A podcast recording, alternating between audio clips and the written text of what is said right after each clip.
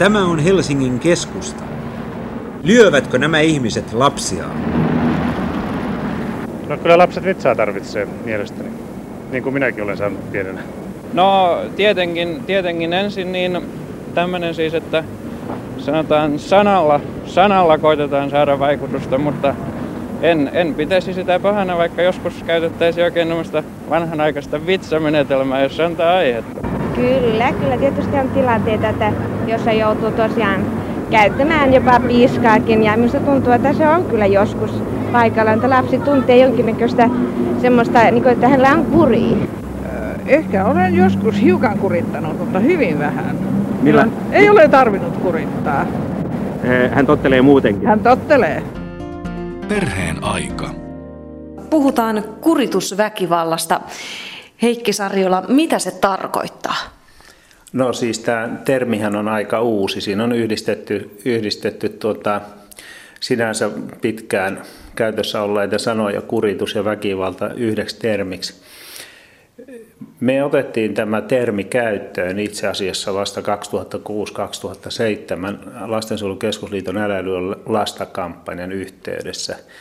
Ja ajatuksena oli silloin se, että, että tuo, ja se korvaa oikeastaan siis tämän ruumiillinen kuritustermin noin karkeasti ottaen.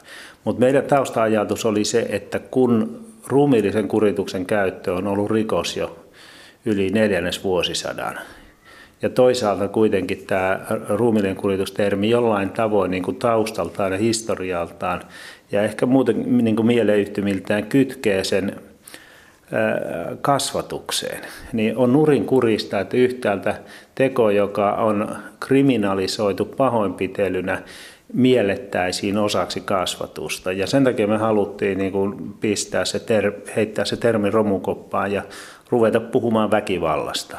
Ja, ja sitten, että kun me tarkoitetaan tämän tyylistä väkivaltaa, joka usein ei, ei kuulu siis niin kuin kaikista vakavimpaan tai, tai niin kuin raaimpaan tai tämmöiseen niin kuin shokeraavimpaan, vaan usein tämmöistä arkipäivän huonoa kohtelua ja, ja, ja niin kuin sellaista pahoinpitelyä, josta ei välttämättä jää fyysisiä jälkiä, niin kuritusväkivalta sitten tuntuu, että se sopii hyvin, hyvin kuvaamaan tätä, eikä kytke sitä enää miel, niin, kuin, niin, että se miellettäisiin kasvatukseksi, vaan sitten todetaan, että se on väkivaltaa ja on helpompi selittää, että minkä takia se on myös sitten rikoslaissa pahoinpitelyä. Se on siis rikoslaissahan ei puhuta kurituksesta eikä ruumiillisesta kurituksesta eikä kuritusväkivallasta, vaan siellä on pahoinpitely ja sitten on lievä pahoinpitely ja sitten törkeä pahoinpitely. Mm. Mikä kaikki voidaan lukea kuritusväkivallaksi? Sanoit jo, että se on tällaista lievempää väkivaltaa, mutta mitä se on käytännössä? Tukistuksia? Mitä ne on? No yleensä siis me on ta- tarkoitettu sille niitä asioita, mitä, mitä aikaisemmin on käytetty, te- tai josta on puhuttu pu- puhumalla ruumiillisista kurituksista, läimäytyksiä, tu- tukistuksia, lyöntejä, retuttamista, siis tällaista kovakoorasta kohtelua. Et tuota, kaikkea sitä, luunappeja, korvasta kiskomista, piiskaamista. Näähän niitä oikeastaan näitä muotoja on. Hmm. Kun mä kuuntelen lasten vanhempia, jotka keskustelee siitä, miten he ovat toimineet tilanteissa, jossa kerta kaikkiaan pinna on palannut ja siinä on saattanut sitten vaikka tukistaa tai jotain muuta sitä kuritonta lasta, niin yleensä nämä vanhemmat kokee siitä hirveää häpeää ja sellaista huonoa omaa tuntea. He potevat, siis heitä harvittaa sen vuosikausia sen jälkeen. Mä luulen, että siinä on kysymys siitä, että että tosiasiassa tämä niin kuin kuritusväkivalta tai jo siis ennen tämän termin käyttöönottoa, kun puhut, on puhuttu ruumiillisesta kurituksesta, niin eh, se on ikään kuin sellaista väkivalta, joka on naamioitu kasvatukseksi. Ei se useimmiten ole suunnitelmallista eikä harkittua toimintaa, vaan se on käytännössä kaiketin lähes aina – sitä, että vanhempien itsehiilintä pettää. Ja kaikilla ihmisillä, joilla itsehiilintä pettää, niin yleensä sitä seuraa häpeä muutenkin. Että jos vaikka aikuisten kesken rupeaa, rup, niin kuin hermot pettää ja rupeaa karjumaan tai kirkumaan, niin si, siinä hän kokee itse niin kuin jotenkin myös nolanneensa itsensä. Ja tässä on mun käsittääkseni samasta ilmiöstä, että toisaalta se vanhempi oivaltaa, että nyt multa on karannut tilanne, karannut tilanne käsistä ja, ja se nolottaa. On, on niin kuin, ja sitten toisekseen tietysti ehkä katuu sitä, että on kohdellut omaa lastaan huonosti. Se harmittaa, kun tietää, että niin ei saisi tehdä, että laki kieltää sen. Se on kiusallista, että on, on mennyt niin kuin munaamaan itsensä. Siitähän siinä on kysymys. Ja mä luulen, että ne on, ne on niin kuin yhdistyneinä tähän ja ehkä semmoisen aitoa huono omaa tuntoonkin myöskin, että pitäisi kohdella paremmin. Ja mä ymmärrän se hyvin, että se, se tuota, harmittaa niin kuin pitkiä aikoja sitten. Esimerkiksi jos näkee julkisella paikalla, että joku kurittaa lastaan fyysisesti, niin harvoin siihen kukaan ulkopuolinen puuttuu. Pitäisikö siihen heti puuttua? Kyllä se olisi paikalla, jos, jos vaan uskaltaa. Sehän riippuu vähän tilanteesta, että, että mi, mi, kuinka roteva on itse ja miten pelottava tämä kurittaja on, mutta kyllä niihin myös puututaan ja myös sillä tavoin, että on hälytetty poliisi paikalle. Että tiedän kyllä tapauksia, että julkisella paikalla ulkopuoliset on soittaneet poliisille ja, ja siihen puututaan, se on aivan oikein. Että tuota, se on syytä pysäyttää, ei, ei ole mitään syytä hyväksyä sellaista. Jos puhutaan... Me hyväksytään aikuisenkaan pahoinpitelyä julkisella paikalla ja poliisihan siihenkin soitetaan, niin miksi se pitäisi sitten sallia, jos, jos kohteena on lapsi? Niin, jos puhutaan pahoinpitelystä, niin se tuntuu siltä, että silloin oikeasti tämä pahoinpitelyn kohteena oleva henkilö, tässä tapauksessa lapsi, niin häntä sattuu. Mutta joku tällainen niin kuin kevyt luunappi tai joku, niin se on ehkä sellainen, niin kuin, se ei välttämättä satuta lasta, mutta siltikin sehän on kielletty ja sitä ei saa tehdä, niin miten pitääkö siihenkin puuttua sitten kadulla? Miten tällaiseen asiaan pitää suhtautua?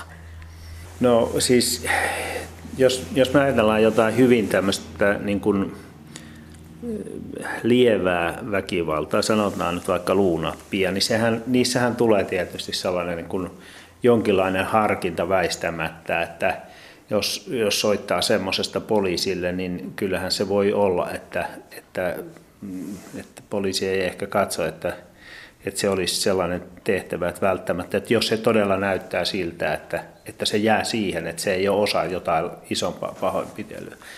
Ja tämän tyylisissä tietysti joku ehkä, ehkä sanominen voi olla paikalla, että se ei ole soveliasta. Että, että tuota, no on vähän semmoisia rajatapauksia tuossa mielessä, mutta ne, siis, se, siis nehän on yksilitteisesti kiellettyjä, että siitähän, siitähän ei ole puhetta ja niiden niin kuin haitallisuus on ilman muuta selvää. Että se, että luunapin aiheuttama kipu voi olla, olla isompi tai pienempi, mutta se voi olla tietysti suhteellisen pieni. Mutta sehän on joka tapauksessa samalla niin kuin lapsen julkista nolaamista ja tällaista niin kuin, lapsen niin kuin tylyä kohtelua, joka, jo, ja kaikki nämä ikään kuin nämä väkivallan muodot, oli ne sitten lie, lievempiä tai voimakkaampia, niin nehän on sellaisia, että ne yleensä lisätä lapsen häiriökäyttäytymistä ja aggressiivisuutta. Että pitkällä tähtäimellä vanhempi toimii siinä omia intressejä vastaan, jos hän kuvittelee, että se on tällaista kiukun purkamista lapseen. Mutta se on niin kuin kasvatuskeinona sellainen, että se lisää sen lapsen huonoa käytöstä. Se on täysin selvä. Onko teillä lapsia? Kolme. Yksi poika ja kaksi tyttöä. Oletteko joskus lyönyt niitä kuritusmielessä? No, takavuosina heidän ollessaan siinä neljä viiden vuoden ikäisinä. Aivan niin. E, millä tavalla silloin kurititte? Vitsalla. Aivan niin, mutta ei sen jälkeen. Ei sen jälkeen heidät on opetettu siihen, että heidän pitää luottaa vanhempiinsa ja tulla kertomaan, mitä he ovat tehneet, jos he ovat tehneet joitakin rikkeitä heidät sit ei rangaista niistä rikkeistä muulla kuin saavat kotiarestin illan tai pari, mutta ei ruumiillinen kuritus enää, koska ne on 14 vuotta, 16 vuotta ja 17-vuotiaita. Perheen aika. Lastensuojelun keskusliiton teettämästä uusimmasta tutkimuksesta suhtautumisesta lasten kuritusväkivallan käyttöön selvisi, että valtaosa suomalaisista vastustaa ruumillisen kurituksen käyttöä lapsin edes poikkeustilanteissa. No parikymmentä vuotta sitten lähes puolet suomalaisesta oli kuitenkin sen asian puolesta. Minkälainen tämä muutos on ollut, ilmapiirimuutos? No luvut kertovat selkeästi, että sitä ei hyväksytä, mutta miten, miten se näkyy meidän käyttäytymisessä? No siis oikeastaan voidaan puhua 30 vuoden ajanjaksosta, kun tämä ensimmäinen tällä, mihin viittasit tuohon kysymyksen sanamuotoon, että, lapsen ruumiillinen kuritus on siis yleisöltä kysyttiin tätä, väi, väi, miten suhtaudut väitteeseen lapsen ruumiillinen kurittaminen on hyväksyttävää ainakin poikkeustapauksessa. Ja siis vuoden 1981 melkein puolet suomalaisista hyväksyy tätä ja nyt ollaan tultu siis 30 vuodessa 30 prosenttiyksikköä alaspäin siitä. Tällä hetkellä kannattajia on enää 17 prosenttia. Ja sitä voi, voi sanoa, että siinä on tapahtunut niin kuin historiallinen ilmapiirin muutos. Että, ja tietysti tuo muutos on, jos me mennään sinne kauemmaksi 70-luvulle, niin ne on, luultavasti ne hyväksyvien määrät ovat korkeammat. Ja se on tullut alaspäin, koska sehän teki sitten mahdolliseksi vuonna 1983, kun lasten huoltolakia uudistettiin, niin silloinhan Suomessa vuoden 1984 alusta kiellettiin kurituksen käyttö. No tänä aikana, jos tätä ajanjaksoa tarkastellaan, niin meillä on vuodelta 1988 iso koululaiskysely, jonka lastensuojelukeskusliitto oli, tulin, oli silloin itse, itse sitä tekemässä. Teki ja siinä kysyttiin lasten kotona kokemaa väkivaltaa.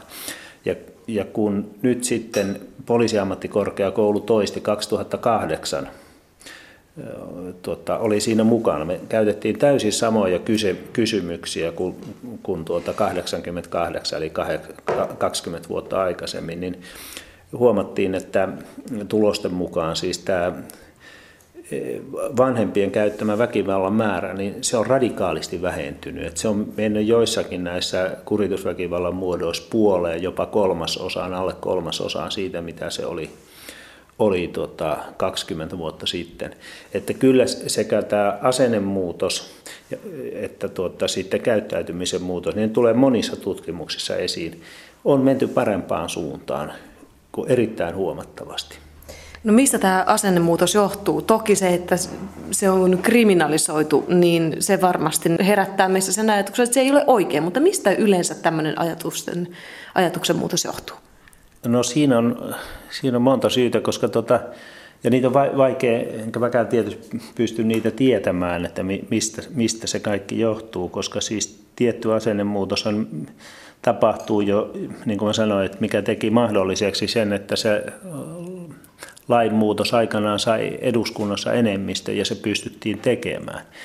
Kyllä kai se on niin, että siihen vaikuttaa hyvin monenlaista asiat, paitsi siis tällainen valistus- ja kasvatustyö, se, että tutkimustieto on lisääntynyt siitä, että, että kuritus tosiasiassa lisää lapsen aggressiivisuutta ja, ja että se on niin kuin erittäin huono. Sille ei saavuteta niin kuin mitään järkeviä päämääriä, vaan se pahentaa tilannetta. Sitten tuo ihmisoikeusajattelu on, on niin kuin lisännyt sitä, että että kaikille ihmisille kuuluu tällainen kuin koskemattomuuden suoja ja se kuuluu lapsille myöskin. Että ei voida ajatella niin, että aikuisilla olisi jonkinlainen lainsuoja väkivaltaa vastaan, mutta ei lapsilla.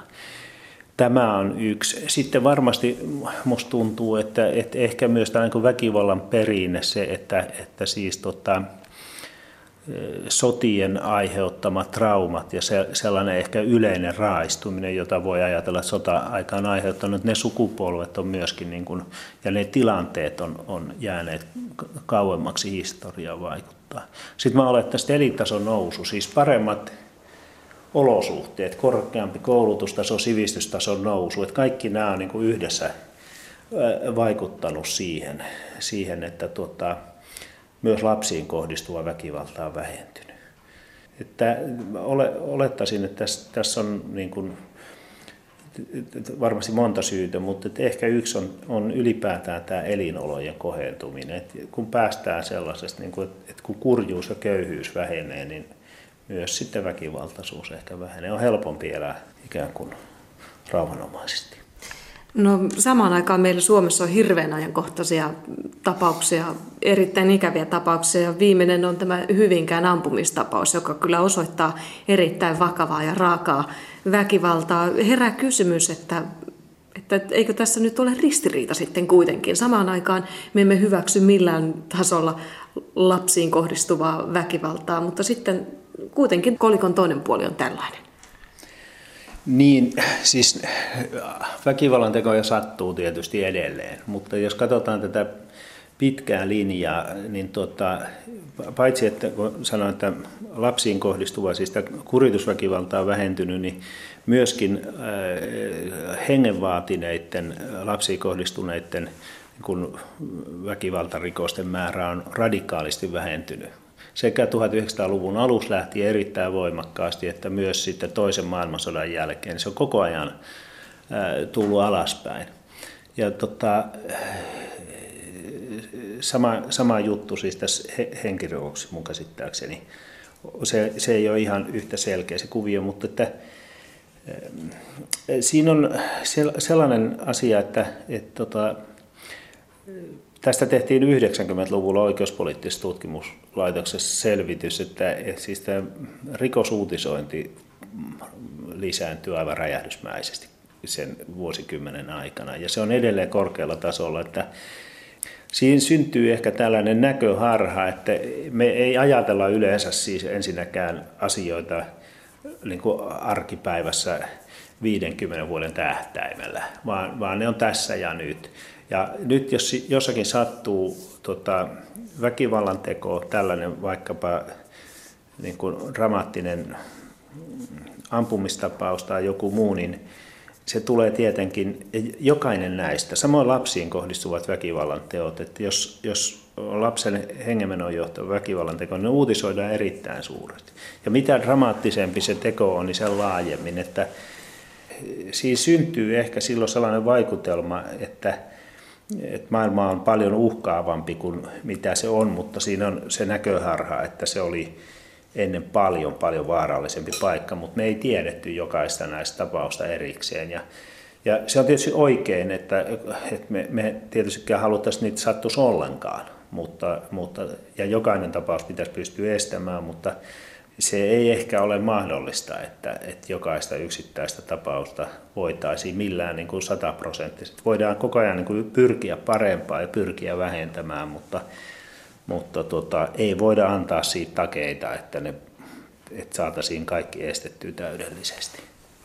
Mennään takaisin tähän kuritusväkivaltaan. Tämän samaisen tutkimuksen, jonka mukaan siis 70 prosenttia meistä ei hyväksy suomalais, yli 70 prosenttia suomalaista ei hyväksy kuritusväkivaltaa missään muodossa, niin kuitenkin siellä joukossa on niitä, jotka hyväksyvät. Minkälaisia ne syyt ovat, millä sitä perustellaan, että kuritusväkivalta on hyväksytty?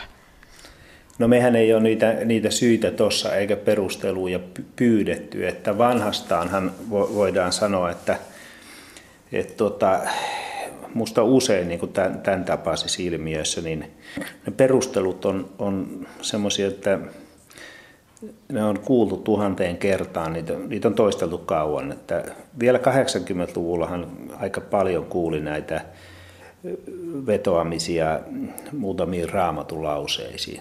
Ja se on mun käsittääkseni hävinnyt, että ne on pitkään aikaan kuullut, että joku olisi enää, enää raamatulla pyrkinyt näitä, näitä tuota, vetoamaan. Sieltähän on löydettävissä lauseita, jotka, jotka niin näyttäisi tukevan tätä, mutta niissä on tulkinnat muuttunut ja, ja silloin vielä siis saattoi kirkonkin edustajat tukea näitä.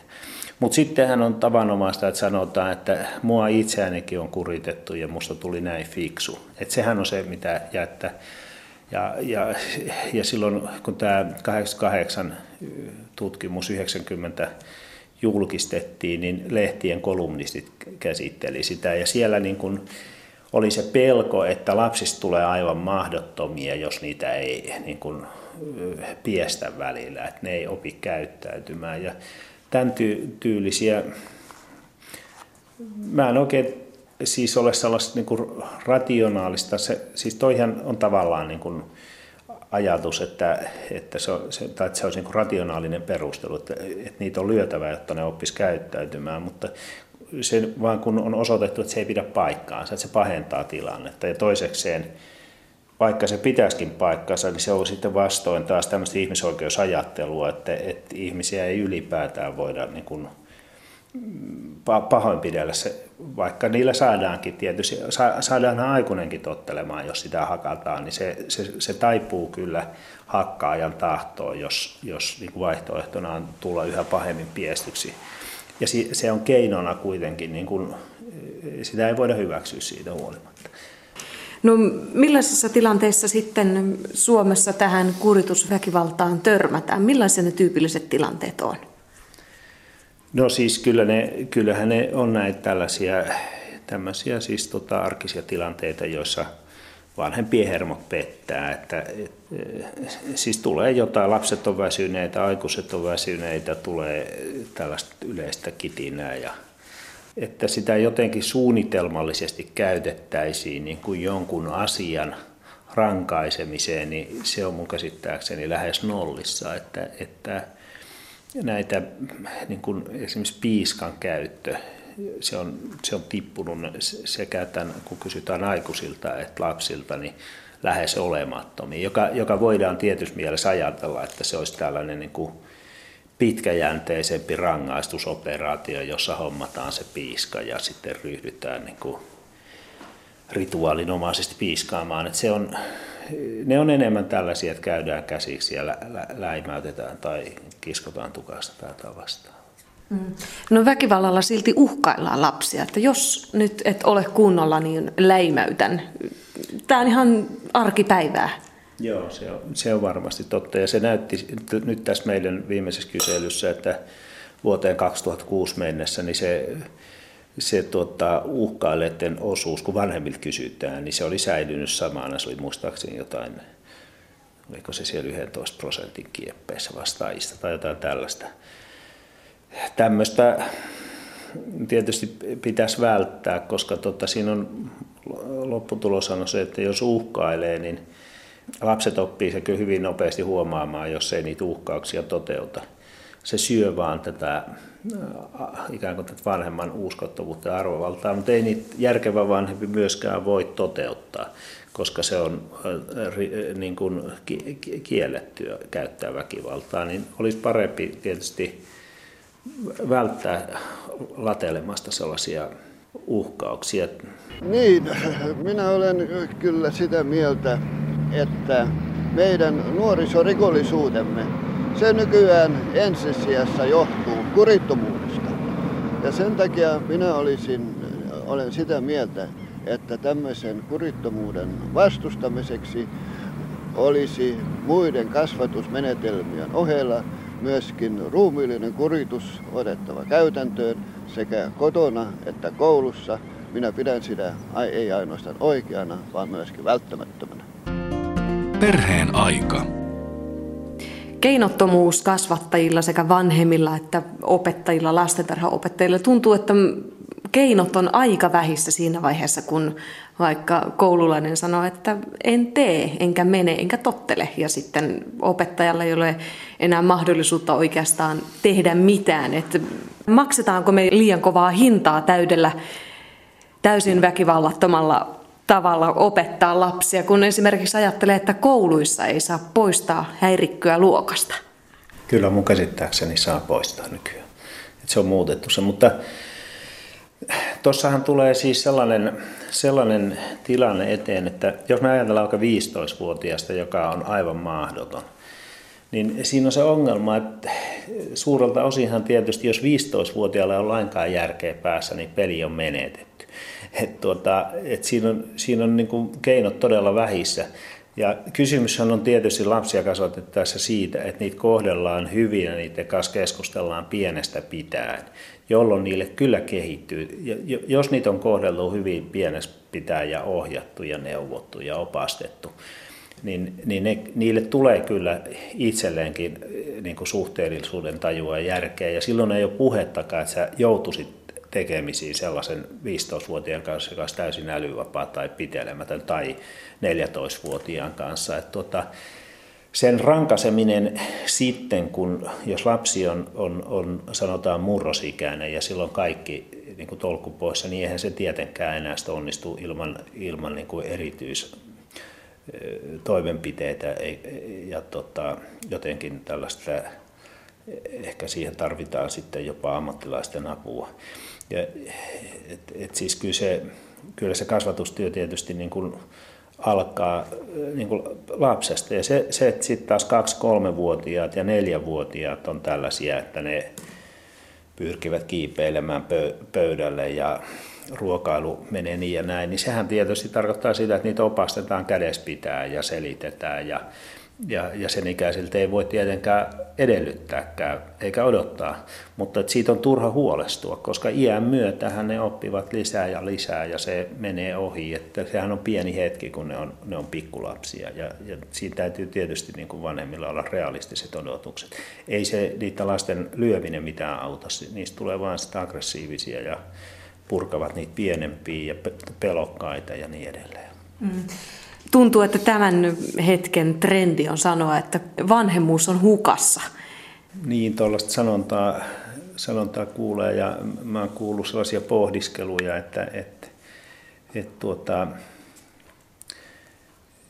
että ehkä, ehkä on semmoista epävarmuutta juuri siitä, että, että liian pienten kanssa niin neuvotellaan vähän liikaa ja kysy, kysytään. Että kyllä, kyllähän tietysti kaksivuotiaalle ja kolmevuotiaalle täytyy pystyä sanomaan, että nyt tehdään näin ja nyt mennään pesemään hampaat ja sitten mennään, luetaan iltasat ja sitten käydään nukkumaan. Ja siis ei jokaisessa vaiheessa tietenkään voi sen ikäiseltä kysellä sitä, eikä se pysty ratkaisemaan niitä, eikä neljänvuotias ja viisivuotias tiedä, että totta kai niitä pitää, pitää ohjata ja sillä tavoin vanhempien olla jämäköitä, mutta tässä, sehän ei ole ristiriidassa sen kanssa, että lapsille selitetään asioita ja, ja tuota, ollaan niin kuin selkeitä ja jämäköitä siinä, että mitä tehdään, mutta eihän siihen väkivaltaa tarvita. Se, että onko vanhemmuus sitten yleisesti hukassa, niin ei mun käsittääkseni sitä siinä mielessä mikään tutkimus erityisesti tuo. Että meillähän on, niin kuin sanottu, niin tämä kuritusväkivalta on vähentynyt. Suuri osa lapsista voi erittäin hyvin, paremmin kuin koskaan aikaisemmin ja niin edelleen. Että ei, ei tämä Suomessa sillä tavoin hälyttävä tämä tilanne on, mutta sitten on, on tietysti siis pieni osa lapsista, jotka, jotka kyllä voi huonosti ja, ja tota, ja esimerkiksi väkivallan osalta, niin se kaikista vakavin väkivalta, niin niiden osuus on säilynyt ennallaan. Että, että semmoinen niin kuin osa väestöstä, jolla menee huonosti, niin semmoinen on olemassa. Ja, ja se tietysti pitäisi pystyä eh, parantamaan niiden asemaa ja siihen puuttua, mutta että, mutta että, tota, että kokonaisuutena ottaen jotenkin eh, kaikki olisi menossa huonosti, niin ei se kyllä pidä paikkaansa. Perheen aika. Lasta voi vahingoittaa myös henkisellä väkivallalla. Tuliko tässä tutkimuksessa tai minkälaista tietoa siitä on? Kun tiedetään, että väkivalta lisää väkivaltaisuutta, niin kuin se on tässä keskustelussa monta kertaa tullut esille, mutta miten on se henkisen väkivallan kanssa?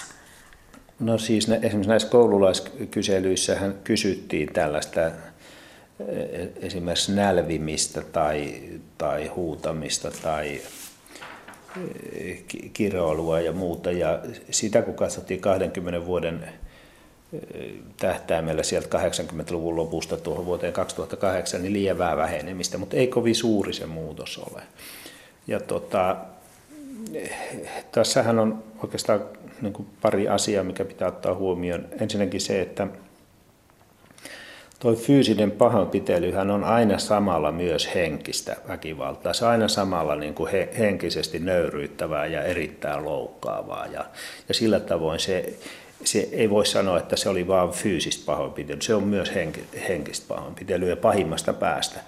Mutta sitten on tämä sellainen henkinen väkivalta, joka ei tuota, sisällä fyysistä väkivaltaa. Sillä tunnusomasta tietysti se, että jos on jatkuvaa vähättelyä, jatkuvaa nälvimistä ja muuta, niin sen seuraukset on tietysti, että ne myrkyttää koko tämän ihmissuhteen, siis sen lapsen ja vanhemman välit ja, ja itsetuntoa loukkaa ja, ja niin edelleen. Että tällainen tietysti, että jos joku joskus polttaa pinnansa, ja, mutta et kyllä niissäkin tietysti pitäisi olla varovainen, että mitä sanoo. Että, et, et, mutta että se on varmasti selvää, että joku saa, niin kuin, että, että, että vanhemmat joskus sattuu korottamaan ääntä tai jotain tällaista sattuu, niin eihän ne nyt ole kohtalokkaita.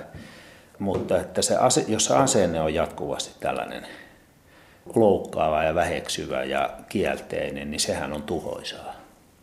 Mm. Mutta, mutta näistä, niin näistä kyselyistä, siis tuota, mitä meillä on, niin ei pysty siitä ikään kuin sen kehityksestä hirveän paljon sanomaan. Se näyttää kyllä, kyllä siis tämän koululaiskyselyllä, että pikkusen parempaan suuntaan ollaan menty. Nyt sitä ei ole vuoden 2008 jälkeen kysytty ja tässä, mitä me nyt kysyttiin vanhemmilta, niin vuodessa 2006, niin se oli suunnilleen siis tämä uhka, jos se nyt pidetään henkisenä väkivaltana, niin samalla tasolla. Mutta että erityisesti tällainen vähättely ja nälviminen ja semmoinen, niin ei ole tietenkään paikallaan. Joo, silloin kun ne ovat siinä, tekevät sen verran pahaa, niin selkää vaan. Että minusta tuntuu, että jos se jätetään vain puhumiselle ja noin, niin se jää varmasti, lapsi ei saa semmoista kunnioitusta varmasti silloin vanhemmiltaan. Kasvatusmenetelmänä se on äärettömän hyvä olemassa. No moni miettii näitä keinoja kasvattaa lasta, kun ei halua missään tapauksessa käyttää väkivaltaa, ei fyysistä eikä henkistä, niin millaisia keinoja siihen sitten löytyy, kun jos on arki, hyvinkin arkinen tilanne, että semmoinen pikkukoululainen ei suostu tekemään, mitä toivotaan, ja sitten tämä asia menee yli niin, että vanhemmat on neuvottomia. Mitä näissä tapauksissa voi tehdä? No se riippuu nyt tietysti, on vähän vaikea kuvitella, että mitä ne on ne sellaiset tapaukset, mitä pieni koululainen ei suostu, suostu tekemään, että, että jotain tämmöisiä arkisia kiistoja, niin kuin, että pannaanko hattu pää, päähän, kun on kylmä ilma, tai viedäänkö roskat tai jotain muuta. Kyllä, kyllä musta niistä puhumalla yleensä selviää, että että ei se harvoin niissä nyt oikeastaan niin kuin ihan ehdottomia. Tietysti ihan vanhemmilla on aika paljon valtaa sitten sanoa, että no sitten sä et lähde ulos, jos et pane hattua päähän tai, tai tällaisia keinoja. Et vanhemmillahan on monenlaisia pakotteita sit tosiasiassa, koska ne säätelevät näitä lapsen palkintoja ja niiden television katselua, kaikkea tällaista näin. Että parempi olisi tietystikin käyttää sellaisia keinoja, joissa siis, jos nämä välit on myönteisesti sävyttyneet ja koko ajan hyvät, niin lapset pyrkii miellyttämään vanhempia ja, ja tekevät niitä mielellään ja palkitseminen oikeasta toiminnasta. Senhän ei tarvitse olla siis karkkia tai rahaa, vaan pikkuhiljaahan tämmöiset kiitokset ja kehut ja muut toimii erittäin tehokkaasti sillä tavoin se, se toimii, eikä, eikä näitä konflikteja niin tulekaan sitten. Tietysti voi tulla sellaisia tilanteita, joissa, joissa sitten se menee vähän tiukemmalle ja niissä joutuu jotain tämmöisiä pakkokeinoja käyttämään. Että, että, että jos on. Sitten mä haluaisin vielä lisätä tuohon henkiseen väkivaltaan sellaisen asian, mikä ehkä on tärkeä huomata, että, että siis kun on kysymys pienistä lapsista, niin, niin ironian käyttö niille on, on niin kuin täysin toivoton. Ei lapset ymmärrä sitä ollenkaan. Et se, se on hyödytön. Se johtaa vaan semmoiseen tyhjänpäiväiseen niin kuin kielteiseen ilmapiiriin. Et, et se, on, se on sellainen tyylikeino, jota, jota ei pidä käyttää lasten kanssa, pienten lasten kanssa.